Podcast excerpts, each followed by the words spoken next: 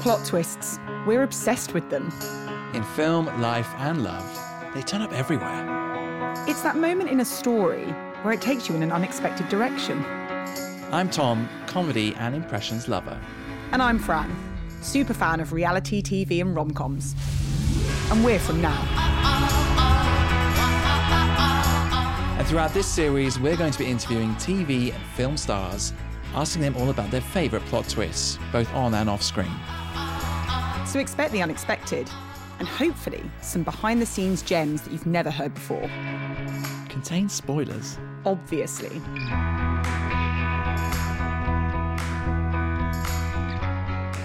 OK, Fran, it's a big occasion. It's quite serious. Happy birthday.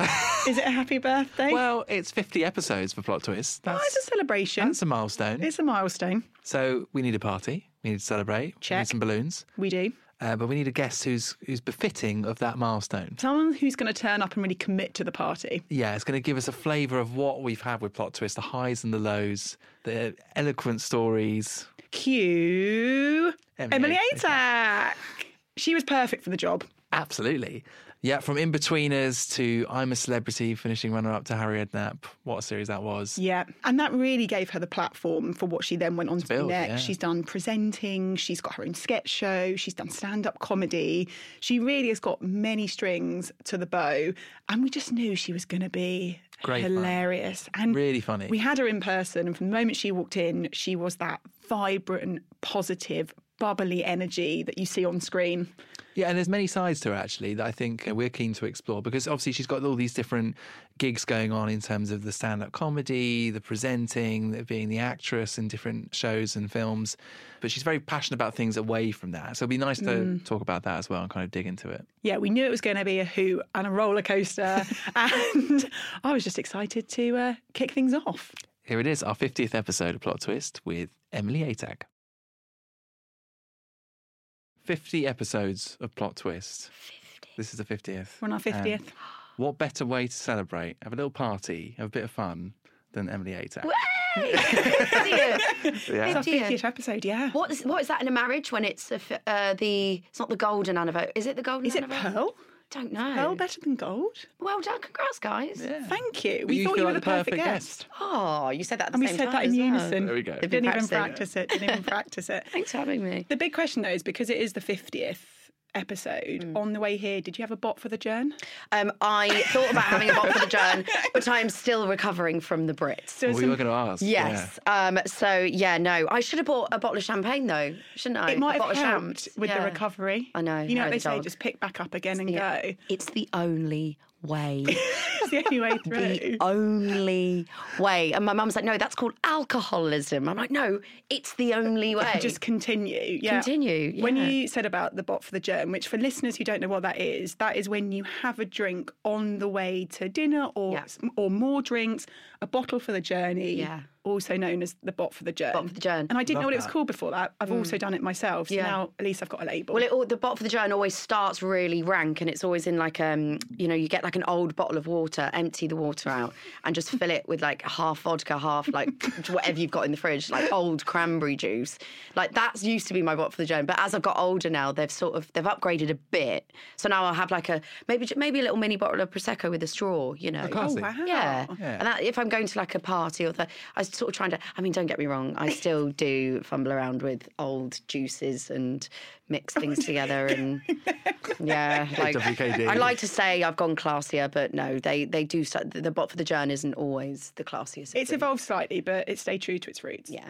I think that's good. That's right. How are you feeling post Brits? We're 2 days on. 2 days on. I would love to say, oh yeah, of course, it's 2 days on, I'm fine, but I still don't feel normal, honestly. And I think it's because I'm in my 30s now. This is what happens. Yeah. Hangovers are worse. Yeah. Was it a great night though? It looks like it was loads of people there, loads of great lineup of music. In person. Oh God, it was amazing. I was surprised. I thought it might have been a little bit more kind of restricted with people. But no, it was lovely. And I mean, it took ages to get in with all the protocols and things. Like, did you have a bot for the queue? I had a bot for the queue. Yeah. I had about 4 bots for the queue because it just took so long being tested and everything. But you know, you got to be safe, haven't you? But no, it was great. It was so fun. And there's something about the Brits that, because I'm not in the music industry, I'm in the kind of the acting and comedy world. So like when I go to a music event, I'm really starstruck of everybody. It's a bit different. I'm used to now seeing, you know, Holly and Phil and Ant and Dec.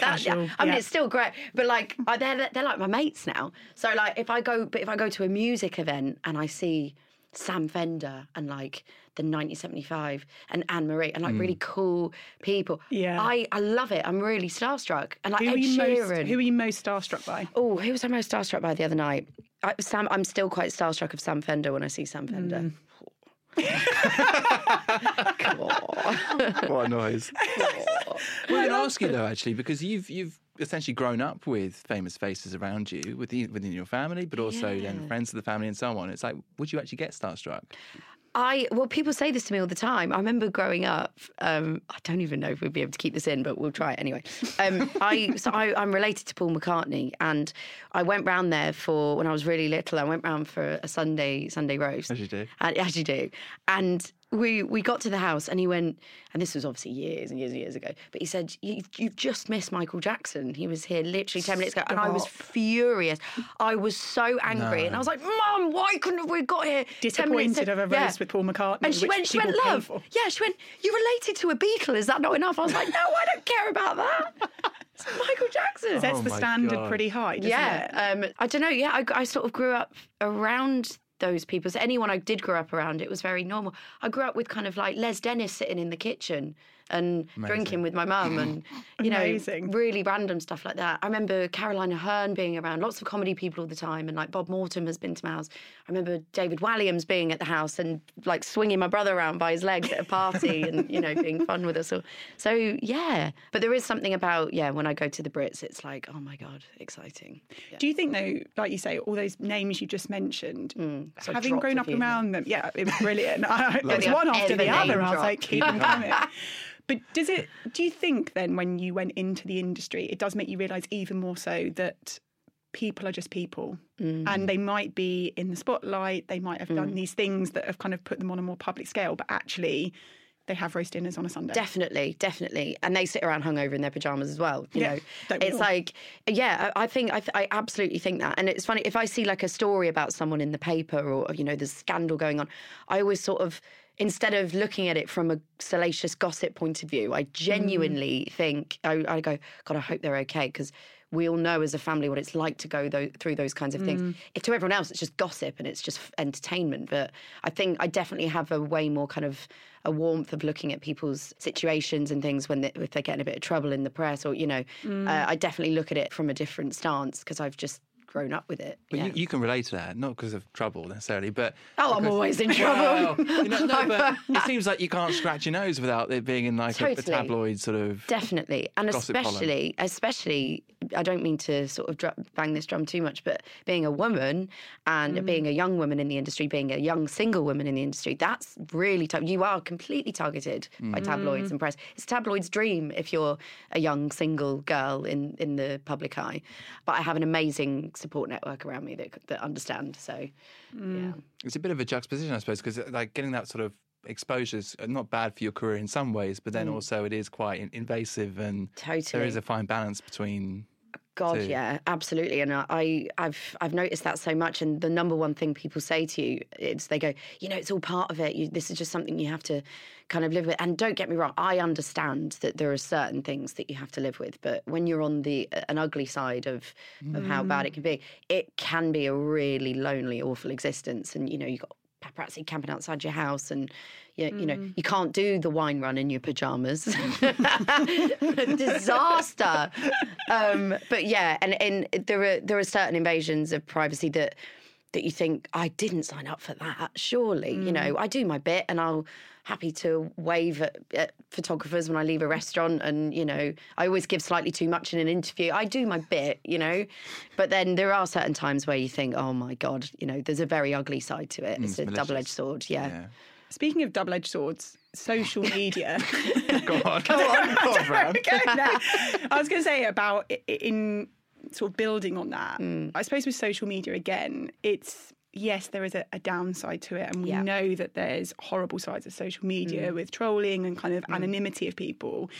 But do you feel like it gives you more of a voice to speak directly to people? So sort of previously when people had that level of fame, really that only access to their fan base was via tabloids or live shows. But actually social media allows you to talk much more directly to your fan base, get your story across. So do you find that it gives you that sort of platform? It does. Do you know, there are times though where I think, oh my God, it should go back to how it was where there's way more protection online or like, you know...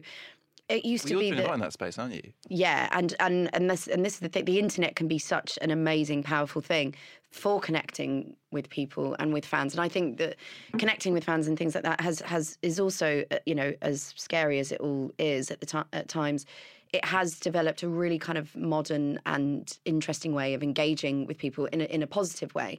And I think, you know, the more... role models and things are connected to their fans, I think that can be a really good thing. But I also think there's definitely got to be some kind of control on it. It's out of control. It really is. Yeah. And it's not just, you know, people in the public eye that are having these problems of kind of invasive comments and bullying and things like that. It's everybody. We're all, I think, essentially...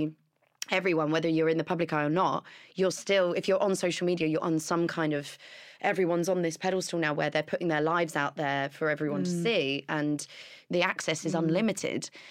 So I just think there has to be a way and a balance.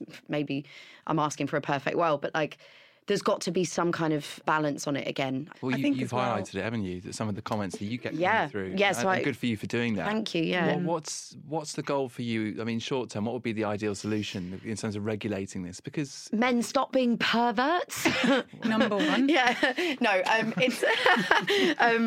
it's... Yeah, I've been doing this campaign with Grazia, trying to sort of end cyberflashing, make cyberflashing illegal. But even talking about it now, my heart rate goes up a little bit. And I get... because you know, it's terrifying coming out and talking about these things because of the backlash that you get from it. If you want to kind of make a change on something and a difference with something, I have noticed that you have to really throw yourself in the ring, you know.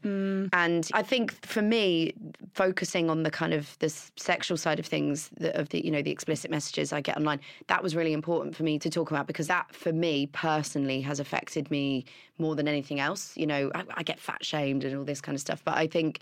the dangers of being kind of targeted sexually online like that, I know for me personally what an effect it's had on my mental health.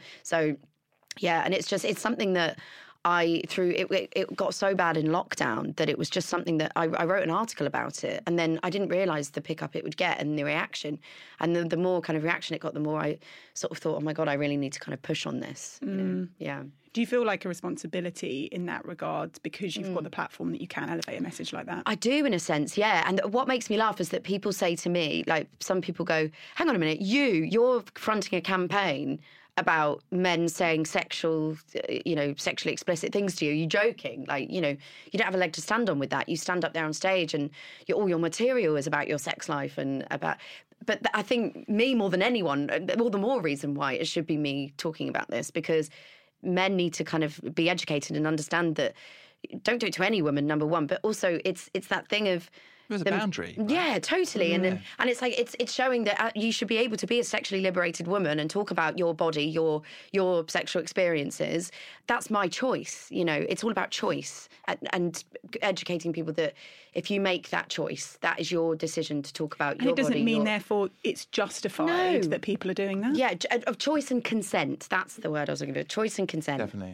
And they're two very key words in this.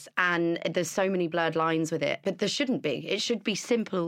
It should be as clear as day. It's the virtual aspect, though, isn't it? Because I suppose day to day people wouldn't be doing. I mean, maybe some people do, but they can hide behind these virtual walls and then do that. That's what makes it just. That's where this regulation somehow has to come in. Surely. Totally, and especially if we're using the internet just as much as we're using our streets now. You know, crossing a road now is just like checking your Instagram. We live online now, so if we're going to live online, we need to make it. it needs to be patrolled almost, you know. Yeah. Same conduct rules that we have in person. Yeah. If, you know, the police are walking around the streets at night making sure people are okay, you know, it should be, there should be some kind of patrolling online. And also a punishment should happen for if you flash someone in the street, you'll be punished, hopefully, you know, we like to think. But there's something about when it's online, you feel, there is nothing in me that thinks I can call the police. But why shouldn't I be able to? Yeah. But when someone said to me once, someone said, why don't you call the police? I'm like, that didn't even cross my mind. Yeah, it feels like we almost feel like it's a bit more acceptable when it happens in a virtual space. Yeah. Mm. Yeah. I think it's brilliant, though, what you're doing. And I think, absolutely, like I say, using that platform, I think particularly for young people where that's a really good point for them. That's such a good point. And it's terrifying, isn't it? How, we have that luxury of knowing life before. Yeah. And those kids don't at all. This is their life now. So, and I can actually say to young people, and say to my young cousins who are 10, 11 years old, no, honestly, there was a life before this. Yeah. That wasn't everything. That was not the be all end all, you know. We're the age of the transition as well. Because I remember 13 getting my first Nokia 8610, whatever it was. MSN and Bebo and all those sort of... MSN. Yeah. I still have dreams about MSN. I dream about MSN all the time. It's really weird. What happens in the dream? Are you updating your status to a lyric? Yes. Yeah. Yeah. And I sort of change, depending on if I'm like a goth at the time or, you know, I've gone a bit more teeny bob. It like goes from Britney Spears lyrics to like Marilyn Manson lyrics. Do you do the log off, log on so that you reappear to the person you want to chat to? You know, like when a boy you really fancy comes on and you feel like your stomach is going to come out of your arse. Like, take it back to the good old days. Yeah. Kids don't know what they're missing. Yeah, God. Those are the good old days. Yeah, but no, good for you and highlighting all the online stuff. You know, we wanted to talk about that just to sort of bring it to light because you are doing a great job with that. Thank you so much.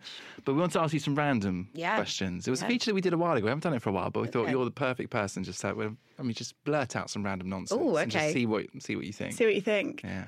So the first question I've got is, from what I've read and listened to, like me, you're someone who loves going out for food, for drinks, with friends.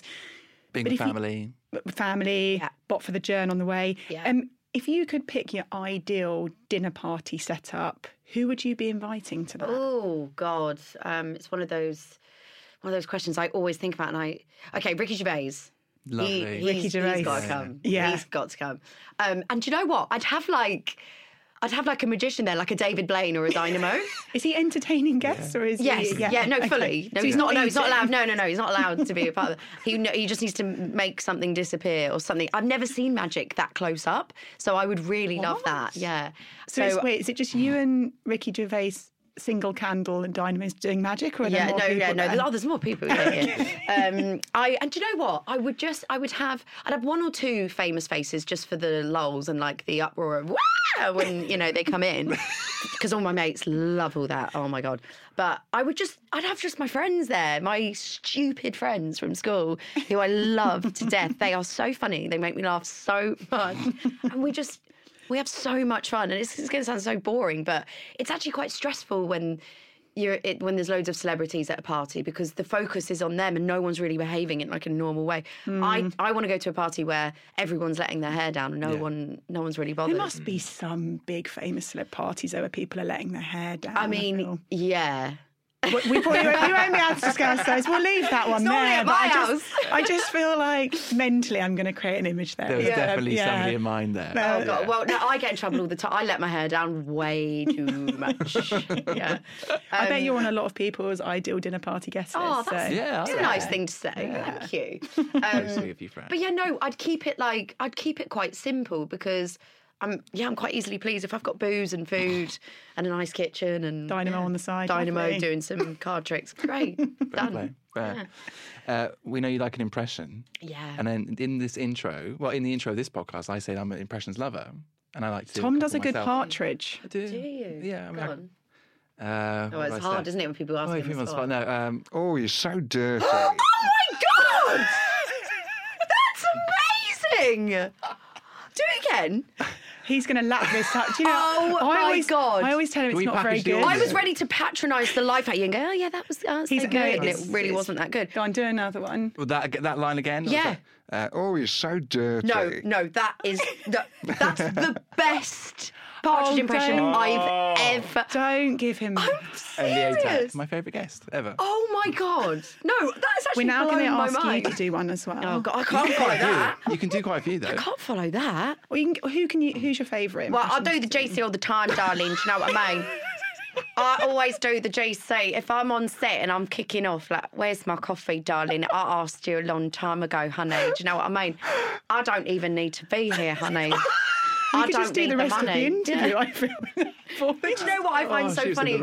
I find so funny about impressions that for me it's just a party trick. I don't actually think I'm that good at them, and then people go, "Oh yeah, that's really funny. It sounds right." And I go, oh, "Okay, well I'll just do more of that." That's a great impression. Thank you. It's really difficult to do. I can do no impressions. I'm not. I'm not going to try. Keep it up, like I'm not going to try. Do something, even if I wanted to try, I couldn't. I wouldn't know where to begin. So I leave it to you guys. The pros. I have some school friends where we would just talk to each other in impressions. Yeah. It wouldn't be anything else. It would just be either Brian Gittings from Afterlife. Sad or if it's good. Yeah, I think it's sad. We don't have real life conversations. Yeah. We just do impressions. No, it's a party trick. It's a fun party trick, though, isn't it? Yeah, no, I love it. My mum's an impressionist, so I grew up kind of... She did Spitting Image, right? Yes, yeah, that was kind of like her sort of first big thing.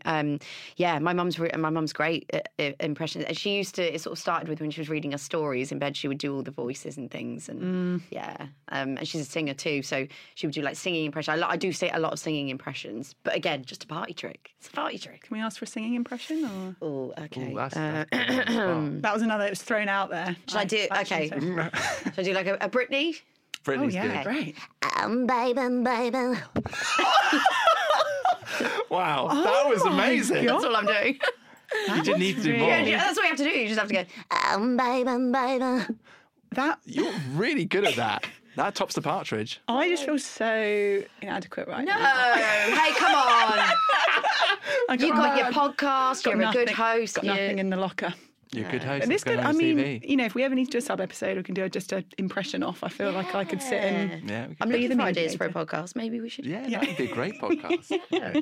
Ideas of formulating. It'd be like on The Trip. Have you ever seen The Trip? Where they go to all those. So good. That'd be like me and you, like, just doing impressions at each other whilst eating scrambled egg. Yeah. What a show. Yeah. So lots of there can be dating rumours, as you alluded to in the press. If you were set up on a blind date, last random question we've got, what would be the least sexy name of someone that you could be set up with? Oh. The last name would have to be something like a really unsexy food.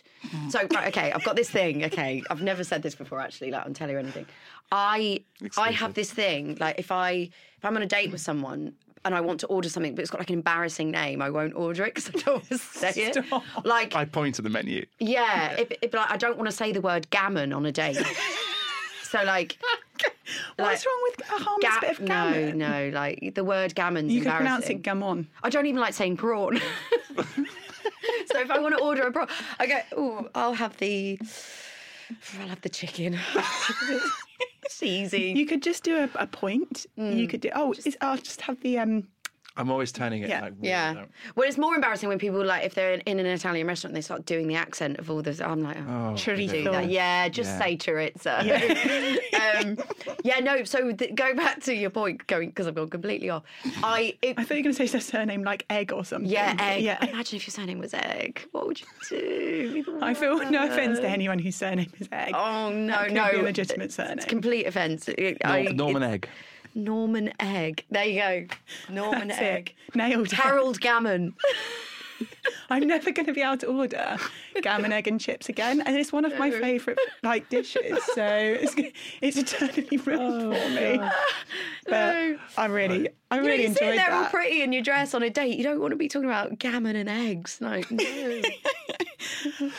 Right, so we've got our first plot twist question for you. Yeah. So we talk about plot twists as being unexpected events that happen. So usually we see them on our screen, but actually they can happen in our lives. Yeah. So if you had to pick a moment in your life that's been a plot twist moment for you, that's changed the course, what would it be? Oh, God. To be honest, The Jungle for me. It changed everything. Took me on a completely... different path, because up until then, you know, I was a jobbing actress, and which was great, but up until then I'd played the same kind of roles. I was playing the, you know, sort of sexy schoolgirl next door type, And then I did The Jungle, where everybody saw who I was as a person, and it just totally changed. The terrible thing is that if you're sort of seen as a pin-up type girl, you know, and I've done lads mags and all that kind of stuff, you're really, really put into a bracket, a very specific bracket, and it can have quite negative connotations in that bracket. You know, if you're a comedian and you're this bookish, smart, amazing person that talks about politics all the time, you're put in quite a positive bracket. You're known as really smart and witty and intellectual, yeah. Mm. But if you're, for some reason, if you've posed in your pants and you've got blonde hair and, you know, you've been known as Charlotte Big Jugs in certain shows, you're not seen as smart or, you know, with any intellect at all. And I wanted to write, and I wanted to write articles. I wanted to, you know, front campaigns to make big changes with things. And I felt like I wasn't being taken seriously up until that point. So I thought, I'm going to have to, it's terrible that you have to do this really, but I thought, I'm going to have to really do something different and show people who I am as a person, so that people don't have this expectation of me, but like quite a negative expectation. Must have been quite scary to go into, because you go in, you're completely shut off from the world, and you don't know what that reaction is. Yeah, and the big brother effect, isn't it? It's the big brother effect. Everywhere. You're in lockdown, like it's you're when you get there. Honestly, you land in Australia, you sort of get bundled into a car, and your phone and everything gets taken off you. It's so dramatic, I love it. And then you go, and then you get to your hotel, and you're put in your hotel room. You're not allowed to leave your room. You have a chaperone next door that's making sure that you're not, you know, kind of leaving your room and doing anything, and you just sit there and wait until it's time, and it is scary. I remember when my parents and my brother and sister dropped me off at the airport, and I knew that my life was going to dramatically change at that point. I didn't quite know how much, but I knew I was about to enter into some kind of different phase of my life, and it was a huge moment. And I just looked at my mum and dad and I went, I'm scared. And my mum, it was like my first day at school when they're, you know, sort of putting your backpack on and you got your uniform, new pencil case, and like they were like, you're going to be amazing. They spoke to me like I was a baby again. I was like, Mummy, I'm scared. She went, you've got nothing to be scared about. Everyone's going to love you and it's going to be amazing. And they did. Oh, thanks. It's so different, isn't it? Because as you say, before you were an actress and you go into roles and you become somebody else, you take on that persona, but with The Jungle you can hide behind it, you go in and you are you, and it's so stripped back of everything, and even like the physical thing, just stripped of food, you know, you're hungry, you're with random people, which is, you know, living with random people is stressful at the best of times, let alone on a sort of public forum. I can't imagine. I always say about The Jungle, it either brings out the best or the worst in you. And sadly, for some people, the show hasn't worked for them because it's brought out the worst in them. But I would say for me, it just couldn't have been more perfect for me. The thing is, I know I'm not a bell end. So I'm a kind person. I'm empathetic. People, it takes a lot to annoy me, really. I don't really get hangry. I would get hangry. Yeah, that would be the thing. Tom would be out week one. Do, but I mean, day one maybe. But the wait, that's nice. Yeah, probably just self voluntarily left. Jeez, I need a confidence boost. Don't even wait for the public vote. Yeah.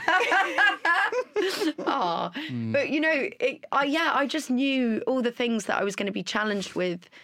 I knew it was going to be hard, and I knew physically it was going to be really, really tough. But the food stuff, I knew I was going to be fine because I was great. It's a diet that I'm being forced to go on. Fine, because I can't stick to diets in real life. So I thought, I'm just getting, every day your trousers are getting baggier. You see it, don't you? Excellent. The progression. Oh, it's the best feeling ever. Yeah. Like I love that. So and also, you know, I do drink a lot of wine and I eat a lot of pizza and I go out a lot and I'm very naughty. We all know that. So it was like a cleanse. I was washing myself in natural water in The Jungle. Was the eating bugs, being covered in bugs, that's slightly different? You'd really struggle with that. It is different. It is. I think it'd break you. Do you think it would? Yeah. Well, but this is the thing. Yeah. It's gone in. It's gone in, hasn't it? I've got in there just as I planned to. Yeah, it's replaying in his mind. He hasn't forgiven you. No, he never will. No, never. He'll mention it when I leave. He'll go, thanks for making me like a fucking dickhead. Guarantee you for 6 months he'll bring it up. Yeah, so. Yeah. Yeah, but she said my Partridge impression was good, so it's really good. Best one I've ever heard. I'm going to cling on to that for best one I've ever heard. At least 12 months. It'll be his ringtone. You saying that? Yeah, probably. Yeah, don't do that. But no. yeah, it was soul cleansing. It was, and also when you do that, you know that it's going to be physically challenging. So you know what you're going into. So you're happy for the challenges. I mean, it's really hard, but I knew I always flourish when I challenge myself. So I knew that the harder it was, actually, the best it would bring out in me. I did relax. I slept in there the best I have ever slept in my life. I'll never sleep like that again. I couldn't believe it. I remember the first night we got there and the team I was on, we'd lost the task. So we had the bad camp. You know, there's like the luxury camp and the shithole camp. And we were put in the bad one. But even that, I went in and everyone was going, oh my God, it's going to be so hard. I was like, it's fine. It's only 3 weeks of our life and we'll be in the good camp soon. It's all part of it. It's all part of it. And but it was funny. That night, everyone slept so badly because we're literally sleeping on the floor. And I have never slept so incredibly. I woke up like, oh, I'm going to have a great time. Didn't care. I thought it was going to be loud. I was going to be scared of having bugs crawling on. But you're so knackered. You know, it was just amazing. And embrace it. Yeah, and you've got to embrace it. You have to embrace every second of it, otherwise it won't go well for you. And like you say, the jungle, it felt like coming run-up in that really gave you that springboard to do the things that you wanted to do and that your career took quite a different turn after that. Totally, but I thought, you go in there and if I'm honest, like you sort of go, okay, I might have to close the door on certain things. I thought I could probably kiss goodbye to a Bond girl role, you know, but but I wanted to write a sketch show and I wanted to write a tour and I wanted to do a comedy tour, like a one-woman comedy tour and all of that. So I knew it would help those things, but I didn't think I'd get given my own sketch show or my own tour. Literally, I came out and I realised that the tour was put on sale whilst I was in there, but I hadn't even written it. So, but it sold out by the time I'd come out. No pressure. So I was like, oh my God, because I thought I'll just deal with that when I come out. And if it sold a few tickets, great. And I came out and the whole thing had sold out. I was like, oh shit, I have to actually write it now. But yeah, it was just amazing. So, and it hasn't closed any doors at all. If anything, it's just opened all these amazing doors. And I think as well, I think I can say this, there's less snobbery around kind of reality TV now. The fact is reality TV is changing TV all the time. And it's the biggest thing. It cleans up all the awards at the award shows. Whether you bloody like it or not, reality TV has taken over. Like, but it's a launch pad to other things. Yeah, totally. You know, totally. If you're not a bellend. If you're not a bellend. Do you think, in a way, going into the jungle and, as you say, stripping back all of these expectations and just being able to be yourself? You've spoken before about feeling like you didn't fit in at school and not feeling, you know, that there's this perception of you that you're not. Do you think that helped with you feeling like you could just be your authentic self and feel like you fit in? Or do you still feel in a way like you need to be a certain person? Imposter syndrome. Like loads of people you speak to, they have that. I guess, yeah. I mean, I think every job that I've ever done, especially in the acting world, you know, you get booked to go on the job. As soon as you're booked, you're like, surely not. I can't believe I've got that role. That's unbelievable. To be honest, though, I think actually my confidence got worse as I got older. When I was younger, I was fearless. And I remember I auditioned for the Inbetweeners and I remember saying in the casting, I would never say this now because I know the etiquette of an audition. But I remember saying in the audition, I remember going, there's no one out there that can play that role better than me. And I just said, that because I read the role and I knew it was perfect for me. Yeah. There are certain roles that I've got that I can't believe how I did it. And definitely I had imposter syndrome there. But roles that were really made for me, like Charlotte Hinchcliffe and roles like that, I deserved that, I think, because I just knew nobody else could do it better than me. So can I say that? Of course you can. Yeah, I mean, and also, a lot of actors do this. They're very sort of self-deprecating. They're like, yeah, you know, I don't think I deserve. They know that they deserve that. It's bollocks. Like, a lot of the time, don't get me wrong, a lot of the time it is imposter syndrome and all that, but give yourself a bit more of a pat on the back than that. Yourself. Yeah. I think you have to. But I think as I've got older, strangely, you know, everything gets wobblier and saggier and lower down, and you kind of you do definitely get a bit more. Like, well, because the sexy schoolgirl roles were kind of diminishing like very quickly. I was like, okay, I am going to have to do something different because I can't play a schoolgirl anymore. Well, with these different projects, and I suppose the jungle's helped in that you have got the sketch show, you've got the stand-up, and you've done these presenter gigs, you've done so many different things. What is most out of your comfort zone? What has been the stuff that's kind of pushed you the furthest? Do you know, sort of going back to acting, so I'd done the Inbetweeners and I think I was on like my 10th movie role, and I'd got this, I auditioned for a Disney film. It was called Patrick. It's about a little pug dog. It's got Beatty Edmondson in it. It had Jennifer Saunders and it was, you know, Mira Sayal, amazing cast. Mm. And I thought, well, there's no way I'm going to get that. So I went in the audition because I, you know, up until that point, I'd been on the front cover of FHM in my knickknacks. So I was like, there's no way I'm going to get a Disney film playing a PE teacher.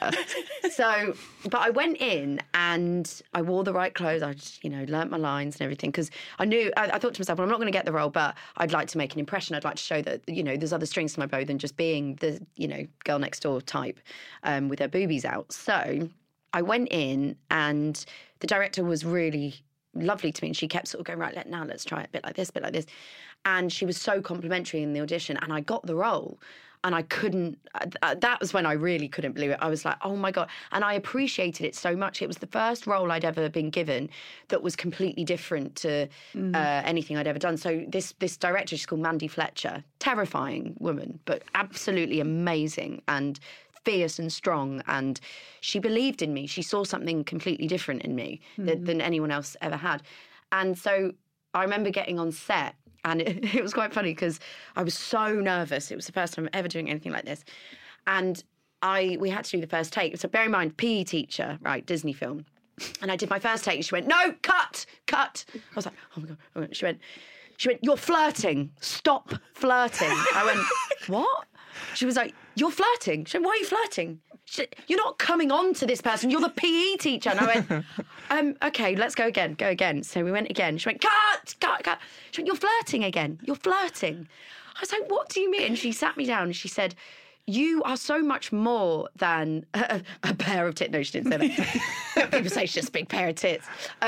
She said, you are so much more. She said, I am so sad that you have had this way built into you that you think that you have to be flirtatious in the way. Without realising it, I developed this style, if you like, of being quite flirtatious. I've always got a flirty glint in my eye. And she said, that flirty glint, I don't want it. I don't want to see it. She's like, that's not what this is. She said, you know, you're funny and warm. And she was listing all these things that I was going, funny, warm, all things I'd never been called before on a set because it was never those kinds of roles. Mm. It's almost like she saw who I really was as a person and wanted more of that to come through. But she made me do it again and again and again until it was right. And it was terrifying. And I thought, I'm fucking it up. It's awful. But I'll never forget it because I appreciated it so much because she saw something different in me. To what anybody else saw. So, and that was a real turning point for me. It made me understand that I don't have to just be, you know, the flirty blonde in the corner. And it was quite a metaphor for my life, you know. That really gave me the confidence to kind of go on and play other roles but at least have the confidence to believe that I could, you know, if I wanted to.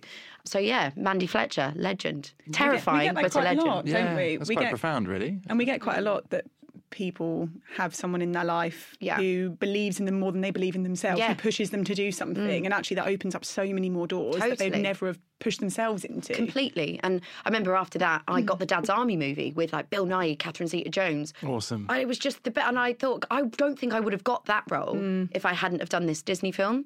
Yeah, it just gave me this kind of turning point of a different kind of self-belief. The self-belief I had when I was doing the Inbetweeners and you know, playing those sexy roles and doing the lads mags and stuff, that gave me a certain confidence for a certain time, a certain period of time where I was fine with being that. That worked for me then.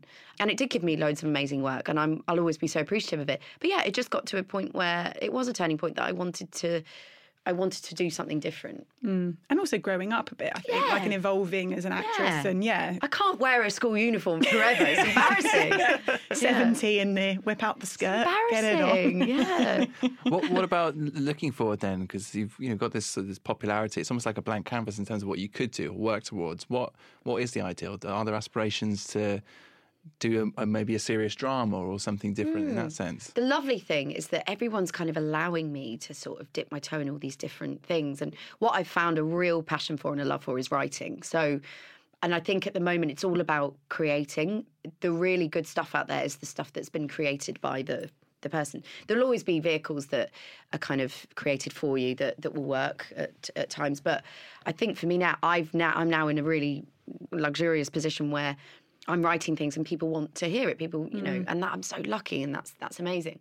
Is that for stand-up or is that for... Yeah, both for my sketch show and for stand-up. I write articles for magazines sometimes, which I really like to do. I want to write a sitcom as well, and it's lovely. Yeah, and it's lovely that people are kind of allowing me to do that. And I mean, don't get me wrong, with my sketch show, you know, it's a team of writers as well. I have to, you know, they deserve so much credit, because to learn how to structure a scene is quite difficult. You know, you have to, but you know, the fact that most of it is my ideas, and yeah, my ideas are being listened to, and that is a really, really lovely thing. So sometimes I have to really kind of remember that moment, because that doesn't always happen. You can write for our podcast if you like. Oh, can you want to do that? Yeah, sure, why not? Yeah, let's do that. We might get funnier. She's on one today. You really are on one today. I'm also part of the... You're part of the process. That was self-deprecating. You're part of the team. It was. Wasn't always a stab at you, Tom. You have to be a victim. You talked there about your stand-up comedy, and I know that a lot of the material that you use for that is around, as you said, being single, dating life. But I read a quote and it made me a bit sad, and I just want to check if this is true. Okay. You said, "Men have clouded my mind and spoilt my plans my whole life." Sorry, I didn't mean to look at you directly. No, that was a moment for anyone listening. I didn't mean to. And we made eye contact with Tom as Tom was like embodying all men in the world. Is that true? It is true, yes.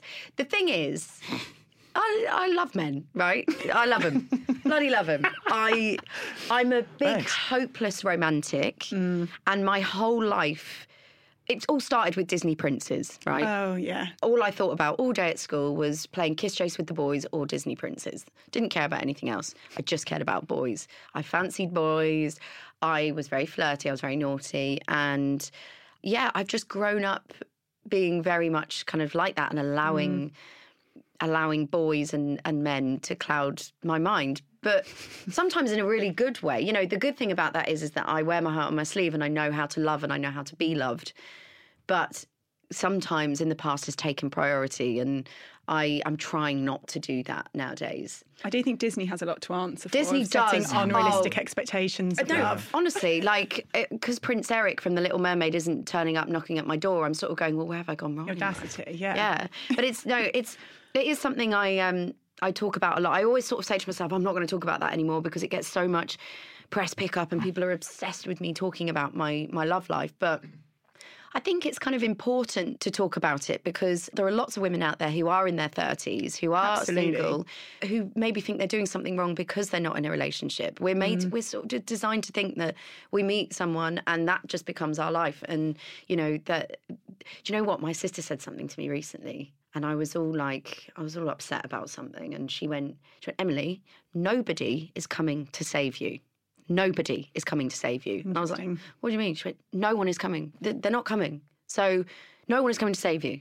So you have to, there's no man that's going to ride in on a white horse and make everything better and pick everything up and scoop you up and go, don't worry, everything's going to be all right. It's not going to happen." She said, "You'll meet someone one day and it'll be amazing and lovely, but it won't be that.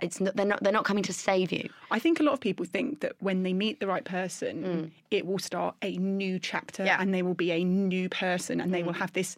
I think we've grown up, particularly, I think our generation, that's the, like you say, the expectation of the course you take, and therefore my adult life begins when I've met the person. And what you actually realise is when you meet the right person, you continue as you are as a person. Yes. And they add to that, but they don't completely define it. And I think that's a lot of people. Like you say, with movies, I know we're joking about Disney, but actually they do set this unrealistic expectation that there is going to be this sort of this defining moment where everything changes and you're totally in love with the rest of your life. And it's just like, that isn't the reality of it. You've got to, you know, start thinking about things. It's like actually saying, let's get out of the bubble here. Let's get out of this burst. You know, let's get back to reality. And actually that's a healthy thing. Yeah, totally. That you don't quite get perhaps in...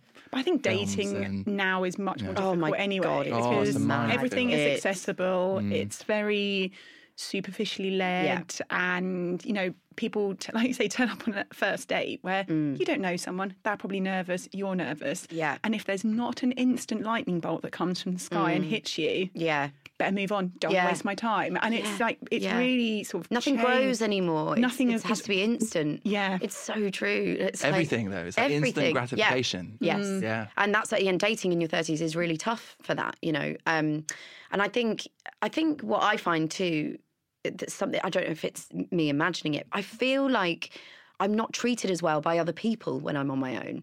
Like, I feel if you're with a partner, there's an element of protection there. So I sometimes feel like I'm targeted by the press and things like that because I am on my own. I sort of look at articles that are written out there about me and things. And I saw this article written about me recently that said, Emily Atack needs to, and it was written by a psychologist. You know, they do a psychologist section. Oh, yeah. Body language. Someone who's never met you. Yeah, someone who's never met me. Yeah. And it said, the headline was, Emily Atack needs to take a step back from her love life and focus on herself.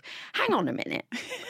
Number one, what? You've never met me in your entire life. Second, again, don't mean to bang this drum too much, you wouldn't say that to a bloke that's, like, going off, being single, having a great time. Yeah. Say, tell that to Pete Davidson. Do you know what, Pete? I think you should take a step back from your love life because you need to focus on yourself. No, he's just living the dream, dating all these beautiful women, and it's all being celebrated and it's all fine.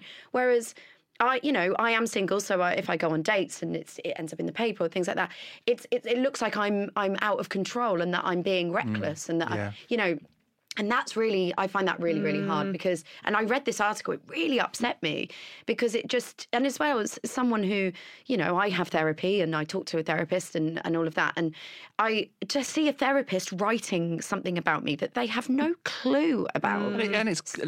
And it might just be gossip. It might be true. Exactly. Yeah. And they're just making these assumptions. Yeah. And it's just, I found that actually harder to read than being fat shamed or, you know, someone actually talking about my character and guessing what I'm like in my head.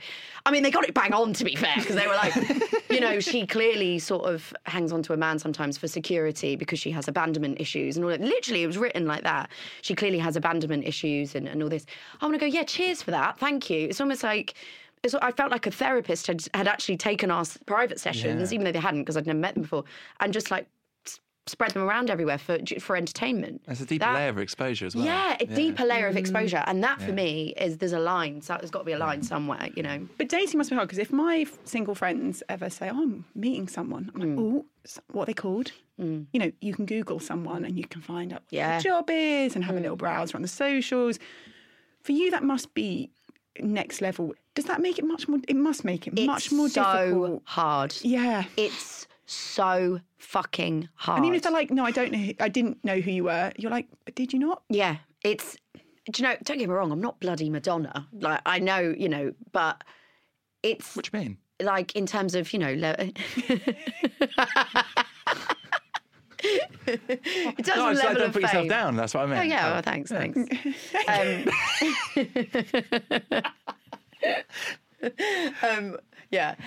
Although I have posted some things like Madonna, you know, with her arse out, like, under the bed.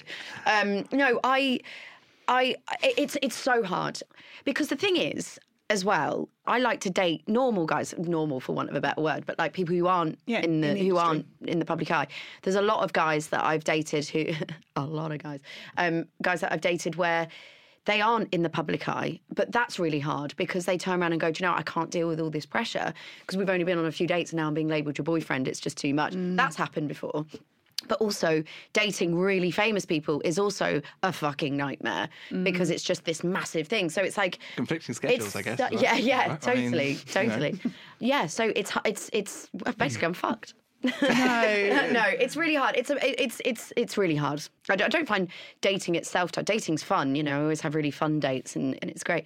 But yeah, when things sort of maybe might want to take a more serious turn, I find it really, really tough. I can imagine. Yeah. Yes. Yeah. Let's ask you a plot twist person. Mm-hmm. So we tend to ask, like, if there's somebody behind the scenes, you've already mentioned a couple of people that have been influential in an unexpected way. Is there anyone that stands out other than the people that you've already mentioned?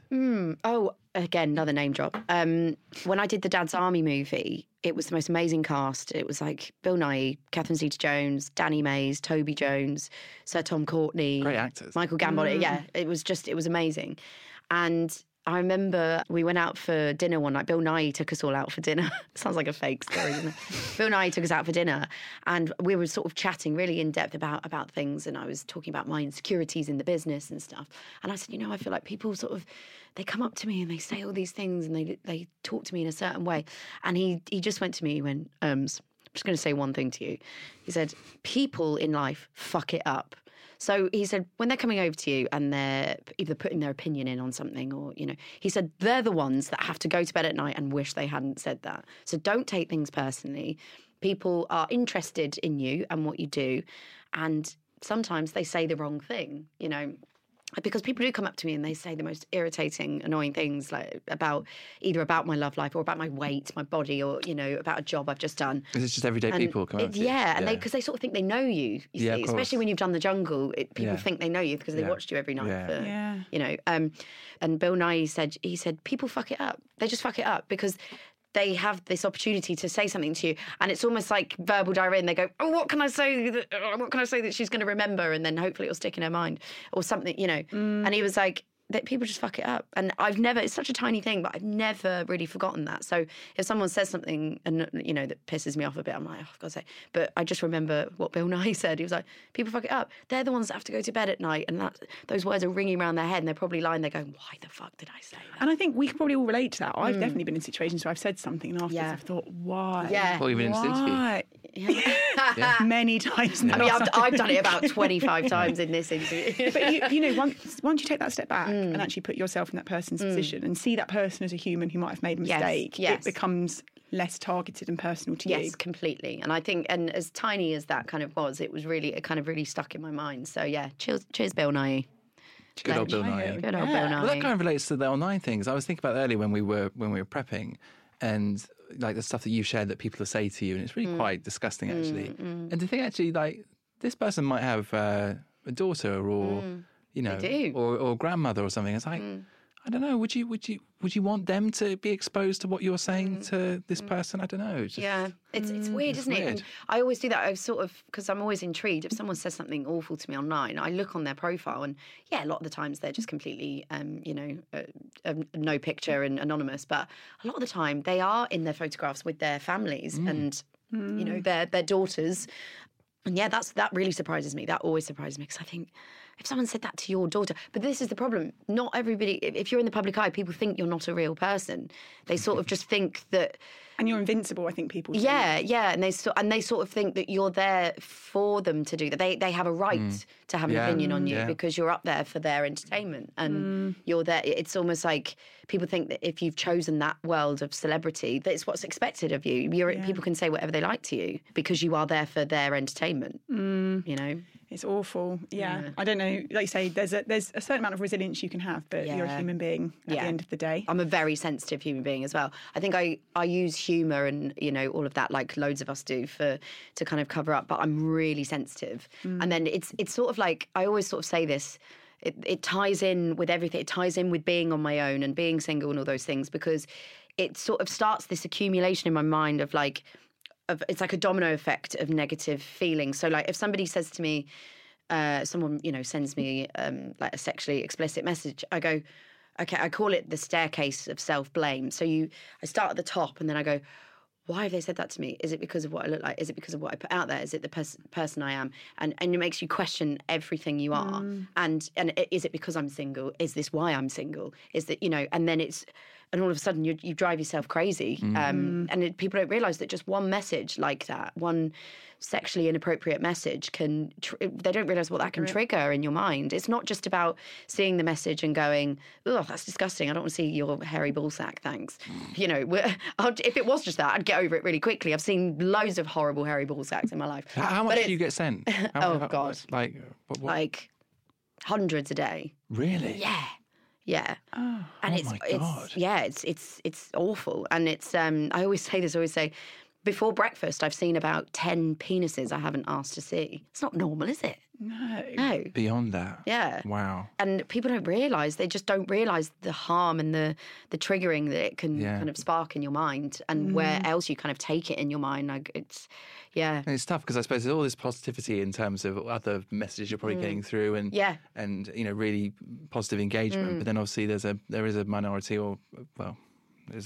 There is those messages coming through, but keep fighting the fight because you know it's important. And I do. It's that awful thing, isn't it, that you sort of forget the good when it's it is the minority in terms of how people think of you. Yeah, and I am very lucky, and people are lovely to me too. That, you know, I wouldn't sit here and be like, poor me. You know, I'm one of the lucky ones. You know, people are nice to me. You know, girls kind of relate to me and say really lovely things about my shows when they come and watch them and things. And you know, I am one of the lucky ones. But it's quite funny to think, isn't it? I'm one of the lucky ones, and I'm still being really deeply affected mentally, but by the stuff that gets said to me online. Yeah. I mean, obviously, you're doing that, and that's a really important cause. What else can we expect? Anything coming up that we can get excited for? Well, so I've just announced. I'm actually doing the announcement today.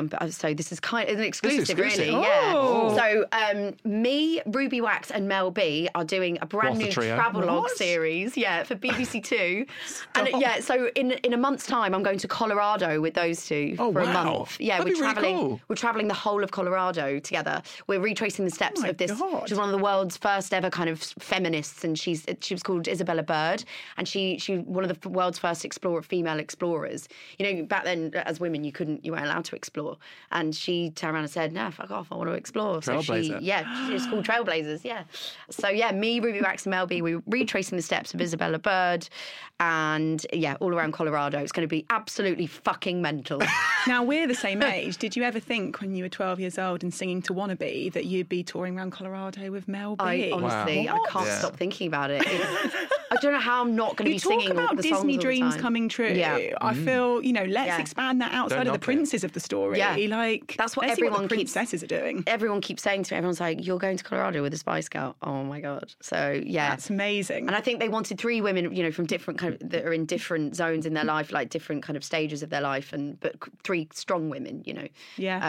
It's going to be interesting. Hilarious as well. That sounds brilliant. Yeah. We went for one more name drop. So we went out. Gordon Ramsay took us out for lunch because it's his production company that are doing it. So he took us to his restaurant and he like sat with us and you know, all of that. And it was the most mental lunch I've ever been at, the most mental afternoon of my life. It was hilarious. Mel B brought her dog with her, and the dog was just like running around the kitchen. And Gordon was like, "Mel, can you get your fucking dog out of my kitchen?" Hi, big boy. I was like, "This is is that another impression?" No one. What's that one in there? But it was the most mental afternoon, and we had so much fun. And I just thought this is going to be a trip of a lifetime. Forget Ibiza. This is going to be the best trip ever. Yeah. It's like off the beaten track, isn't it, a little bit? You wouldn't think of, in America, you wouldn't think of Colorado perhaps as a typical destination to visit. You'd think of Florida or New York. Because I just keep thinking about Dumb and Dumber, you know, when they go to the Rocky Mountains. We're literally doing the whole of Rocky Mountains, like, and you know, near Aspen and all those kinds of things. I'm going to do a Mary Swanson and just, like, get all the... you know, the sort of the sexy ski gear on and all that. Own it. Yeah. Own I it. Say that now, cut to looking like a fucking moron, like snow ploughing the whole way down, cannot ski to save my life. Oh, that will be good fun. We're looking forward to seeing that then. I'll just be at the bar, what's it called? The Après ski. Yeah. I'm just going to be there the whole time. Rosé all day. Yeah. And I have said that to the producer. I'm like, I'm not actually skiing. I will just manage expectations. Yeah. I put it in the contract. Oh, that'd be great. Well, we loved having you on. It's been a great chat. Thanks so much fun. Just got it flies, isn't it? Yeah, really Time does. Flies when you're having fun, darling. Oh, brilliant.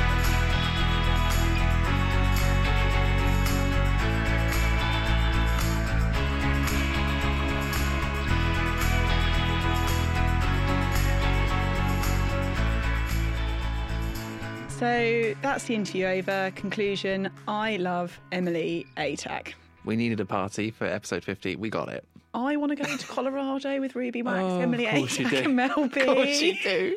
Fourth wheel friend. Please invite me. It would be great fun. Think of all the skiing, the wine, the cheese. I was going to say, I've also got excellent après-ski abilities. So, you know, sign me up, guys. If anyone drops out at last minute, I'm your girl. Or they just need an extra. in the background. Or they just need someone to walk in the background. I'll pay for my own flight. That would be great fun. And she was great fun. Throughout, everything was just, heartwarming, funny, quirky. What you see is what you get. Because I've always loved Emily Atack and I follow her on socials. I watched her in The Jungle. So I was intrigued, was that the Emily Atack that was going to arrive today? And it was everything I expected. She was hilarious, but she said a lot of poignant things. Well, that's the thing. There's a really nice balance, almost a contrast, but maybe a healthy contrast, in that there is someone that is sensitive, but also unapologetic. And that she will say what she thinks and how she feels. Very true to herself, which is funny because she almost talks about she doesn't trust her own, not abilities, but, she talks about having self-doubt and not being confident, whereas actually she, out of a lot of the people we've met, is probably one of the people that I feel feels like she's got the most clear sense of self, which is different to how she talks about herself. Yeah. It's funny how we can have that sort of, to quote you again, that juxtaposition, but it's true. And you really saw that. Even throughout the whole interview, they were kind of where we went from how she's sort of combating online bullying to then talking about, dating and having Sunday race with Paul McCartney. Yeah, as you do. Yeah, as you do. We had some great name drops in there. There's nothing I love more than a name drop. I think Bill Nighy, because you just know he's a lovable sort of... As a killer plot twist person, isn't it? That's pretty strong. Yeah. Big thank you to Emily Atack. What great fun that was. 50 episodes. It's been a joy. And we'll be back next week with another corker. We will. See you then.